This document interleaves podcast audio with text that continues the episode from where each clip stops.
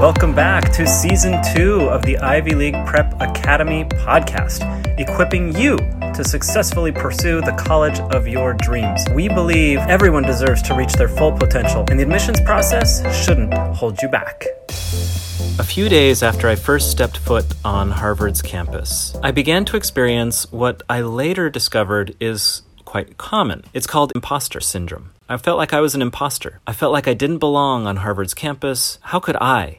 Normal, average, wimpy little me. How could I be earning my master's degree alongside some of the most brilliant minds in the world, learning from some of the people who have changed history and earned Nobel Prizes and other amazing awards? How could I be a part of this? Eventually, I worked through that. I discovered that I do belong and that I have my place in that community, and my place was important, and I contributed, and I made a difference. I made an impact even in that community. But it took some time before I overcame that imposter syndrome. And this feeling that we don't belong wherever we're at, whether we're in middle school or high school or university or at work or anywhere else, is quite normal. It's quite common, and it's important for you to know that if you're feeling this way, you're not alone. Many before you have felt the same, and many around you are feeling it now. And significantly, I think it's important that you know that imposter syndrome is just one of the ways that you might be feeling out of place, or you might be feeling incomplete. So today, I want to share a quick thought with you that includes a reference to Shrek. You know, the very first Shrek movie, when Shrek is walking with the donkey, and he talks about how Shreks are like onions. It's quite funny, the donkey talks about how, maybe Shreks are like onions because they're so stinky. But eventually, the Shrek says, no, look, we have layers. And once you peel away one layer, you go to the next layer. And then we still have another layer underneath that, and so on. And people are like that also. If you feel like you have layers and that sometimes you hide your true self with outer layers that look prettier or are better, again, you're not alone. For most of us, teenagers and adults alike, we have an outer layer, which is what we hope the world thinks of us. And because we hope the world thinks that this is the real us, we spend a lot of time and energy maintaining this role. So think about, first day of school, or meeting a new friend for the first time, or job interview version of you, or college admissions applicant version of you.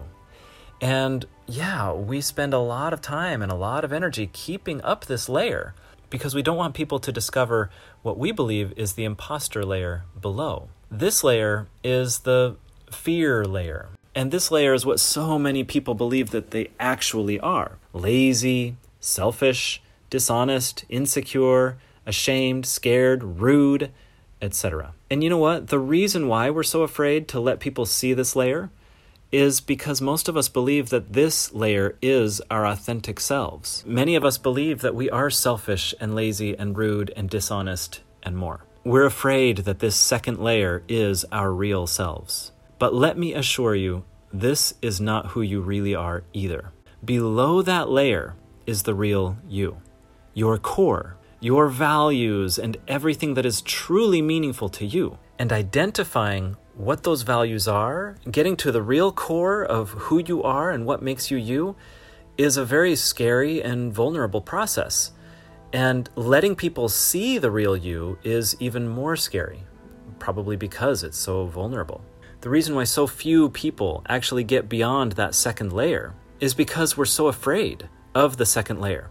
And if we spend so much time and so much energy covering up that surface, then we're not going to voluntarily go explore things so that we can understand them better. We don't want to even acknowledge that that second layer exists. And as someone who has worked in personal development, in training and coaching, I've spent a long time working with adults and helping 40 and 50 and 60 and 70-year-olds figure out what's beneath the surface so that they can go beyond that second level, so they can get to their core. And it is such important work. But I can tell you that many, many people neglect to do it. Now, the reason why it's important for you to consider doing it as a teenager or a young adult is twofold. First of all, it's really exciting to figure out who you really are at your core.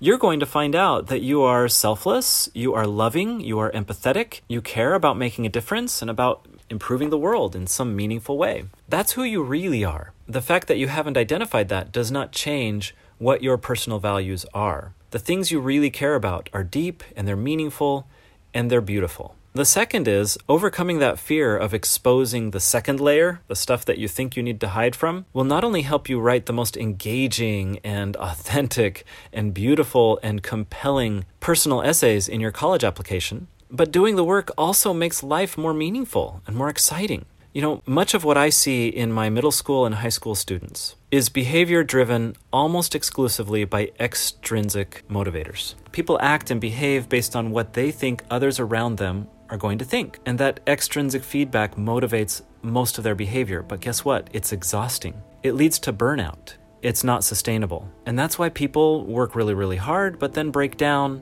and need to recover. And eventually, what many people do is they resort to this non-living life. Instead of really engaging and living fully, they do the bare minimum at school or at work, and then once they're finished with their responsibilities, they go into some kind of escape, whether that's social media or television or stimulants or depressants or some other behavior. It is not really engaging life on their terms. Instead, they're doing what they need to do to meet what they think are their responsibilities at work or at school, and then escaping from life for the rest of the day, which, because you're not excited to begin the next day of work or the next day of school, oftentimes you try to escape a little bit longer and a little bit longer, which pushes you to exhaustion because you don't get to sleep on time, which of course leads to sleep deprivation the next day, which makes it even more miserable to complete your responsibilities, which makes you want to escape back into YouTube or Netflix or social media or whatever it is that you do even more. And this cycle just perpetuates and it continues. Let me assure you that there is a better way. Take the time and take the energy to do the work. Even though it's really scary, be willing to open up and figure out what's underneath that first outer layer, so that you can dig even deeper and get to your core and identify what really is important to you as a human being. Once you've identified those values, you can begin acting based on intrinsic motivators. You can begin acting based on what is most meaningful to you. And you'll discover that all of the burnout and the desire to escape from responsibility and escape from the world and life and social situations, it disappears, because instead it is replaced by a charge, an excitement, a zest for life, and a zest for your activities that meaningfully complete those values. This is a game changer. And if you are 13 or 14 or 15, if you are young when you're listening to this podcast, you can save yourself from decades of disappointment and frustration by taking this advice and going through the process of identifying your core values. If you're an adult and you're listening to this podcast, it is not too late. It's just not worth it to continue spending time and energy trying to reinforce that outer layer at the expense of becoming aware of your real core and who you really are. And so I encourage every one of you, whether you are young or old, to decide to have the courage to really explore who you are. Dig deep and look past your outer layer, your second layer, all the way to your core, and remember that you can be brave and scared at the same time.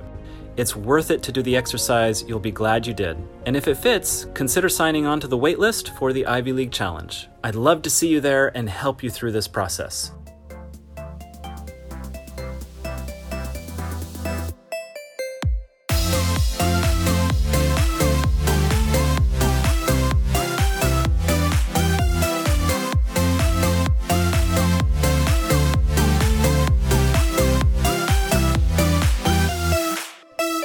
Music for this episode came from We Are Here by Declare P. I'm Steve Gardner. If you like what you heard, please subscribe and share with a friend. Thanks for listening.